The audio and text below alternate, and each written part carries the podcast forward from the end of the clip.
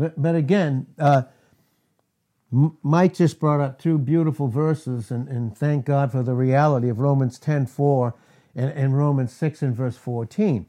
Because we were just sharing that in Romans 10, verse 4, Christ is the end of the law. Listen, it's for righteousness to them that believe. So the law never made a single person right, or in a right, place them in a right standing, other than Jesus Christ himself. That's what that's the realization of John 1 and verse 14. The word became flesh, humanity, uh, impeccable humanity, and dwelt among us, meaning he lived just like us with a human nature but never a sin nature. And then it says, and we beheld his glory. the glory is of the only begotten uh, of God. He was filled up with all that grace and truth is. And no wonder when it says it's his glory in John 1 and verse 14, that that cross that, that did away with the flesh in Romans 6, 1 through 6, is what the Holy Spirit was giving to us through the Apostle Paul in Galatians 6 and verse 14. God forbid that I glory. Because that's what the flesh will do is think that it can take the things of God and do them on their own. it's so silly. And so, God forbid that I should glory, it says. I is crossed out because in Galatians 2 and verse, verse 20, I am crucified with Christ. Nevertheless, I live, and here is Christianity in a nutshell. Yet not I, but Christ lives in me. And the life that I now live in this frail body, I live by the faith, and the faith there is Ephesians 6 16. It's all those truths about the person of Christ alone through grace alone, by absolute dependence alone, and what he has performed and finished in John 19 and verse 30. It makes it crystal clear. So when it says that, again, Christ is the end of the law for righteousness to them that believe, because when we don't believe or depend upon Christ for everything, that it's His glory, we're going to find something in the flesh, or even like the unsaved, something to glory in. But here's the here's the precious thing about the preaching and teaching of the cross in Galatians 6 and verse 14 God forbids that I should glory. What it's saying there is Isaiah 42 and verse 8 He will not share the glory of his Son and him who glorified him. This is brought out in John 13, 31 and 32. He will not share that glory with anyone. Never. So God forbids that I should glory, except in the cross of Jesus Christ. Listen to what it says of whom this whole world system is crucified unto me. And we're going to see that when we uh, share, if, if God has that, uh, some of the thoughts uh, this morning that God has for all of us. But again, God forbid that I, He forbids that I should glory.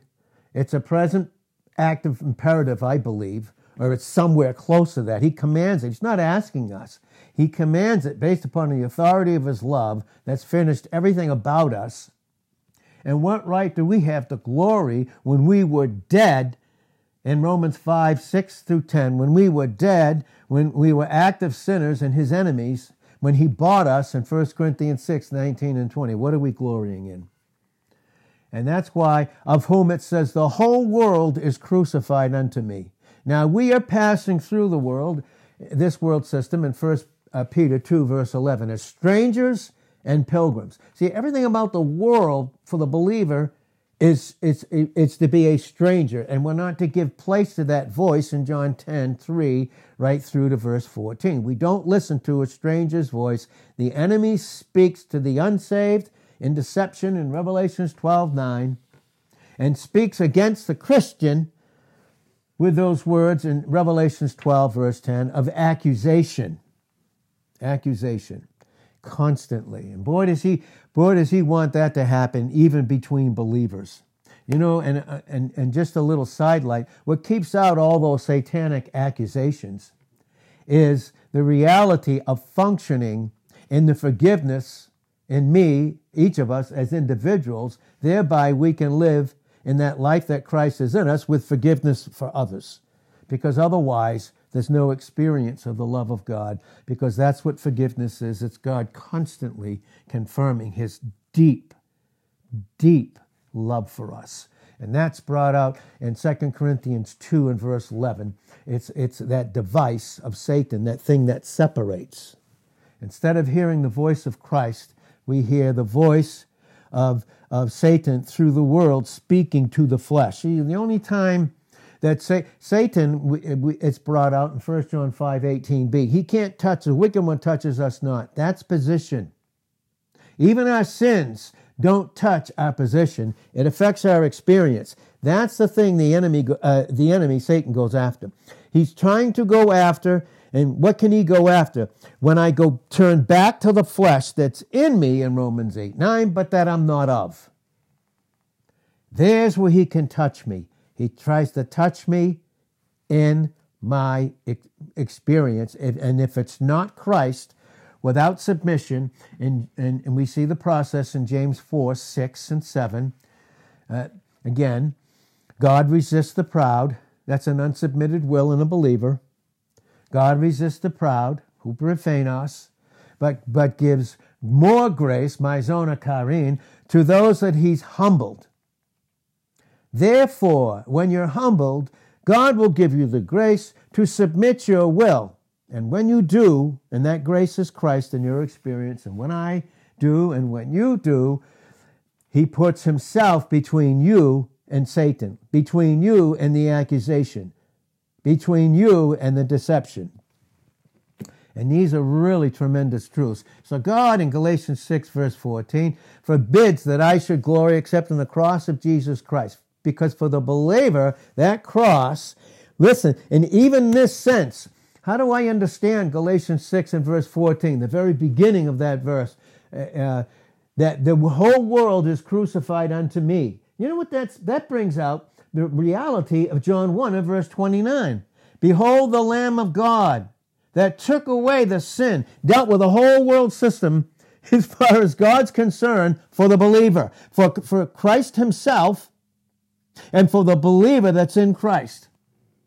That's why when Christians go to the world, they think they need something other than Christ to try and escape the trials, when it's the very trials, the very trials that are that thing, and we'll see a little bit later if God has that, that thing that is much more precious than gold, because even gold will perish, but not those trials when, when it's Christ with me, leading me, leading me, and dealing with me. So, in His love. So, the only way that God ever deals with us is through, is through His love, by the grace and truth that Christ is, by the power of the Holy Spirit. And so, we see these things in the most phenomenal way. We see these truths that are so incredible, and they are ours. And unfortunately, they're so little known and when we function in the flesh, there's where the little is. We don't know them the way that we should. But thank God, He always provides a way back for us. He always does. And so in Micah 7 8, rejoice not against me, O my enemy. When I fall, I will arise. And when I sit in darkness, the Lord will be a light unto me. And this is brought out in Psalm 139 beautifully in verses 12, uh, 7 through 12 in the most phenomenal way. But the reality is that God is preparing us through the suffering of trials. That's not a bad thing. That's a good and healthy thing that God has for us. And he uses whatever the enemy means for evil in Genesis 50, verse 20. God himself means it for what? For good. That's why it says in Romans 8 and verse 28 all things work together for the good. The good there is the good that God is in and through Christ by the power of the Holy Spirit to you and I. To them that love God, return that love, receive that goodness, return that love and obedience. To them that love God and are called according to what? The flesh's purpose? No. Christ, God's purpose, and that is Christ be who first glorified the Father in propitiation, thus becoming the substitute, and in that glorification for us, that thereby being reconciled. And we see that clearly in Colossians 1 and verse 27. Christ in you, the hope of glory. The hope of glory. So all these things that happen to us, They don't happen to us arbitrarily. They're not ambiguous. They're very plain, lit up in the scriptures. They're for our sakes. The trials that we go through are for our sakes. Why? Because it has to do with the goodness, the very nature, character, and essence of God Himself in Christ for us. And that's why it takes the Holy Spirit to take those things of Christ, minus the flesh. Because remember, we'll go back to Galatians 6 and verse 14. If, if I don't experience the cross that crucified the flesh positionally, and I go back to it experientially, I'm seeking glory for myself. I have, I think I have rights. you listen, a dead man has no rights because he's not living. That's us in Christ. That's what the cross did. God forbids that you and I should glory. glory. The, the trials are not for us to glory and complain and tell everybody about all the bad things we're going through. That's not a trial, that's the flesh. okay? God forbids that I glory. Woe is me. No, it's bringing out Christ, and that's the way He does it. He's bringing out Christ in those earthen vessels the preciousness and treasure that Christ is in 2 Corinthians 4 7. So, God forbids that I should glory except in the cross of Jesus Christ, of whom the whole world system's crucified unto me. Yes, the whole sin question, as far as God's concerned, that's it. It's gone. It's dealt with. That's propitiation. God has been propitiated. And we've been taught in Genesis 22 and, and verse 8 God will provide himself a lamb. And that lamb in John 1 29 was Christ. He, he, behold, the Lamb of God that takes away the sin, not sins, the sin of the whole world as far as God's concerned. Why did Christ die? Well, for us in 2 Corinthians 5 and verse 14, and this is where the trials even teach us this. The trials are, uh, are the constraining that God uses for his love to constrain us and hold us in this vice. Otherwise, we would fly off and wander in the world just like the unsaved. So we know in 2 Corinthians 5 and verse 14, the love of Christ constrains us because we thus judge, discern that if one died, and that's Christ, we see that in Romans the fifth chapter, you can look there. You can look there from 18 till the end of the chapter. One died. But so if one died, why, why did one die? Christ. Why did he have to die? Because all outside of Christ dying, propitiating the Father and being the substitute for all, all were dead. But notice what it says that they that live, and that's verse 15, should stop living for themselves. Oh, woe is me. Everything's me. Bad, wrong object. You know, you have the wrong object. There's only one object as far as God's concerned, and that is Jesus Christ Himself. That's God's view of Himself, of everything. And everything concerning you and I. It's why it says in Job 36 and verse 7 God never removes his eye from the righteous. And Christ, we know, in 1 Corinthians 1 and verse 30, is our righteousness. So again, the law, the law that we were that we were just that uh, Mike brought up and using those verses very beautifully, and a, and a great thought from God. That law is not just those Ten Commandments and those uh, 613 statutes and ordinances. No. Here, but that law is the law of sin and death. Because all the law, trying to do something that Christ already finished, is just sin and it brings out the evil of the flesh. That's why any teaching outside of Jesus Christ, no wonder Paul said in Galatians 1 6 to 9, if there's any other creature, any other being, angel, man, doesn't matter, preach any other gospel than the gospel of Jesus Christ, let him be accursed. It's something that came from hell. Literally. To add in Deuteronomy 4 2, in Deuteronomy 11, verse 32, in Proverbs 30 and verse 6, in Revelations 22, 18 and 19. God forbid that we should add anything, try, add anything to what Christ finished and glorified God Almighty. This is the world.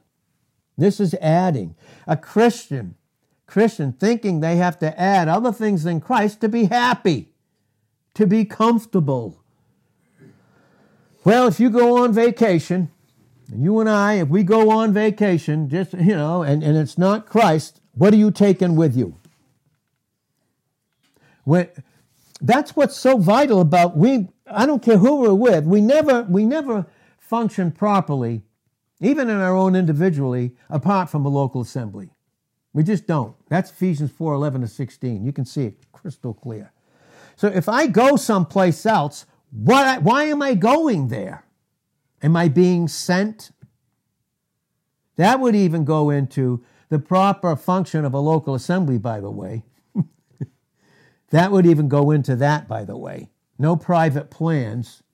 You know where we get private plans, don't you? We get them from privately interpreting the Word of God in 2 Peter 1.20. And it was never, the Word of God was never given to the will of fallen man. It was only one who ever completed the will of, of God the Father in John 4 and verse 34, who finished the works in 1930 of John. It was Jesus Christ, fulfilling the prophecy of Psalm 47 and 8, literally. And so uh, we can see that. So, okay, so Romans 8 1 there is therefore now no condemnation to them that are in Christ, period. Again, we've said it before, we'll say it again. If it adds to them that walk not according to the flesh, but according to the Spirit, in that verse you can cross that out. It's not in any original Greek manuscript or any any original language of the Koine Greek whatsoever. You cross it out. I do it in every every one that I have where it's not, I cross it out. Why? for the law of the Spirit of life in Christ Jesus. That's why the Spirit of life, listen, the Spirit of life is the Holy Spirit bringing out the reality of the life that Christ is in me. Otherwise, we need to try the spirits in 1 John 4 1 to know which spirit is leading us. Because many can be seduced in 1 Timothy 4 1 and 2, crystal clear, be seduced away from the faith. That's the person of Christ and the work that he's accomplished for each and every single individual. And so, what, what, what tremendous truths that we have, we have this morning. For the law of the Spirit of life in Romans 8, verse 2, of the Spirit of life in Christ Jesus has, past tense in the Greek, it's a past tense, right? Has made us free from the law of sin and death. You see, that's the law that we've been delivered from the law of sin and death. Because all that the law brings out, legalistic teaching in the law, the flesh trying to do something for God, when all's been finished, only by Jesus Christ, all it does is bring out the evil. That's brought out in Romans 7, verse 12. The law is holy, just, and good. We know that it's holy, just, and good. Well, was in that that was found good in verse 13, found to be death unto me? No, God forbid. It's just revealing to you and I, as believers that are in Christ, taught or untaught, rebelliously, stubbornly, ignorantly, makes make, make any difference, doesn't make any difference. The fact is this. The fact is this that that it's just the law reveals that even before you try to do anything outside of Christ, it's going back to sin and flesh. And the last time that we checked in Psalm 51 and verse 4, sin is evil. It just brings out the evil nature. So he's teaching us. He's teaching us that the believer still has that nature in them that they're not of. In Romans 8, verse 9. That's what the words in, I can't stress it enough. I, I think we just we just go by this for some reason. The word in and of are very explicit in learning the Word of God, understanding it, and being taught. See, Romans 8 9, the flesh is in me, but I'm not of it. Well, why is it still in me? Why is that? Because God's plan is perfect, because He's constantly teaching us until we see Him face to face, because we're still we have been delivered from the power of sin as we've been taught, just like those that are in heaven. We're equal. We have been delivered from the power of sin. Hebrews 2 14 and 15, Hebrews 9 12 to 14. We have already, past tense, been delivered from the power of sin. Just like those in heaven. The only difference is those that are in heaven that are with Christ face to face have been delivered from the presence of sin. We have not yet been delivered, delivered from the presence of sin. Why? Because there's things that we're learning. And that's why it's there. We're constantly learning the submission of our will and how extremely important it is. And so, again, again and again and again, these trials that God gives us trials, not for us to, to, to complain and build ourselves up and, oh, woe is me. Oh, look what happened to me. I know. Look what happened in the Holocaust. Okay? And then, you know, just measure that with what you're going through. Or, and what's going on in Ukraine or North Korea, or believers all over the world being tortured and beaten, and and then compare. We need to quit like we need to be men in 1 Corinthians 16 and verse 13. And then you allow, then when it's not you, you do all things in love. You, you will do all things in love, not charity, love. okay?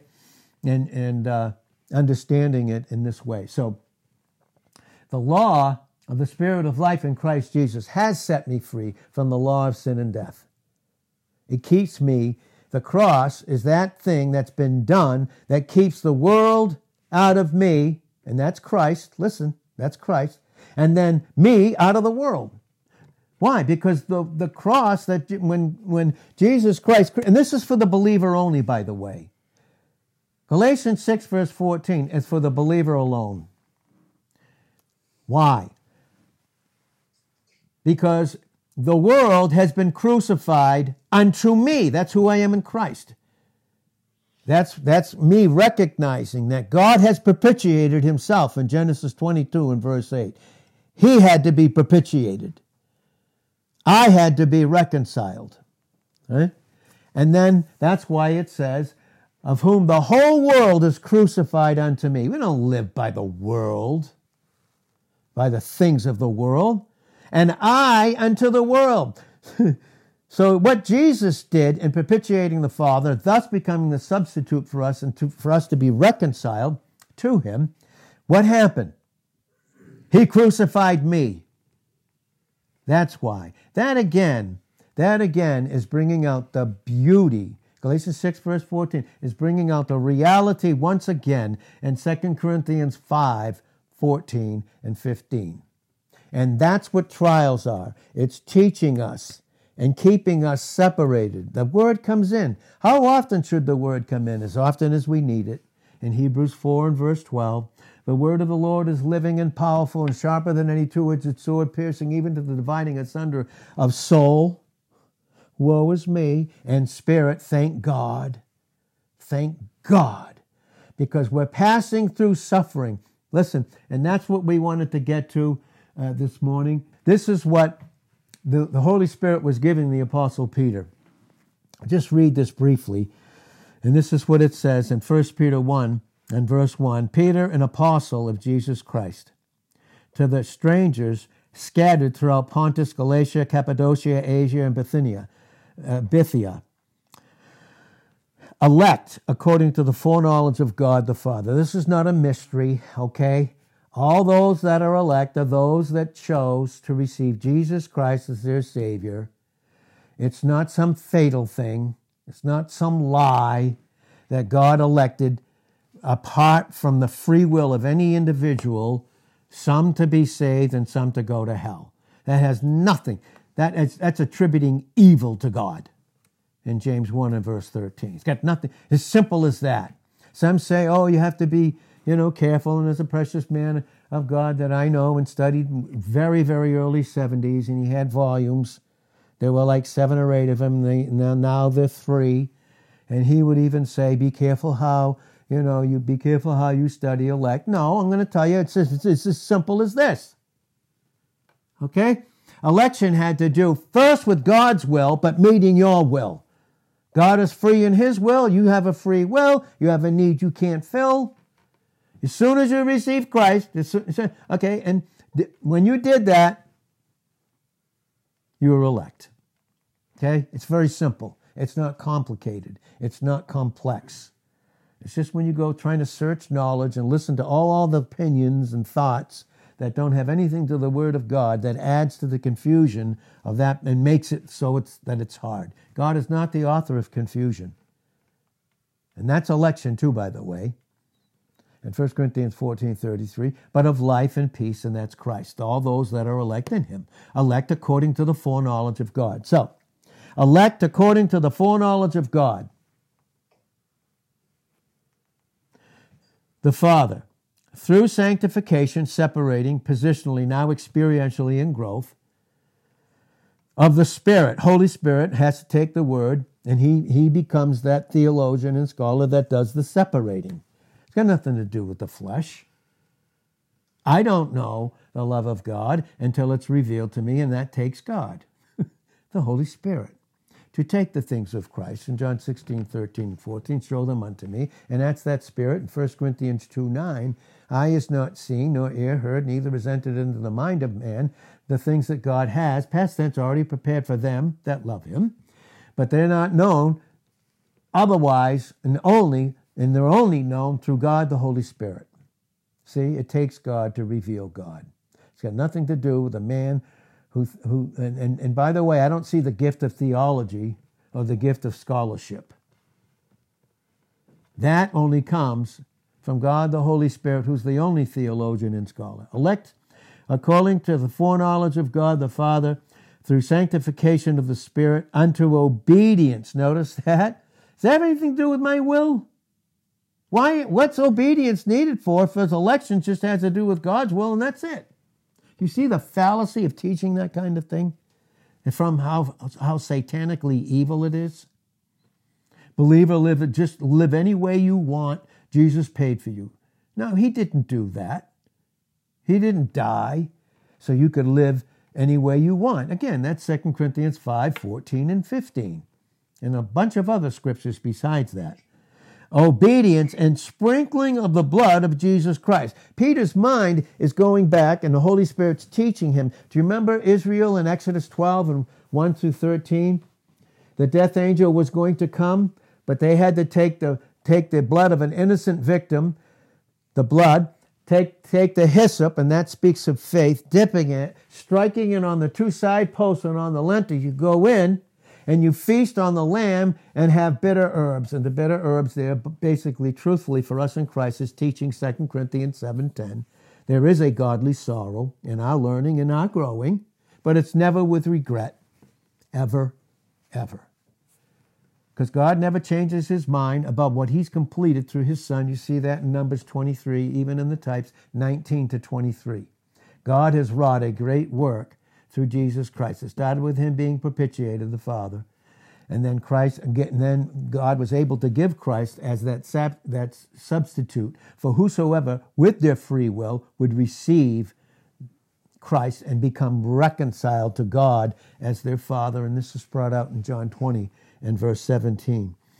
So here it is, right here, as we wrap it up this morning uh, to the sprinkling of the blood. They went in there, and then the death angel passed over them, and that's what's the Passover. And we know in 1 Corinthians chapter 5 and verse 7, Christ is our Passover. He's our Passover.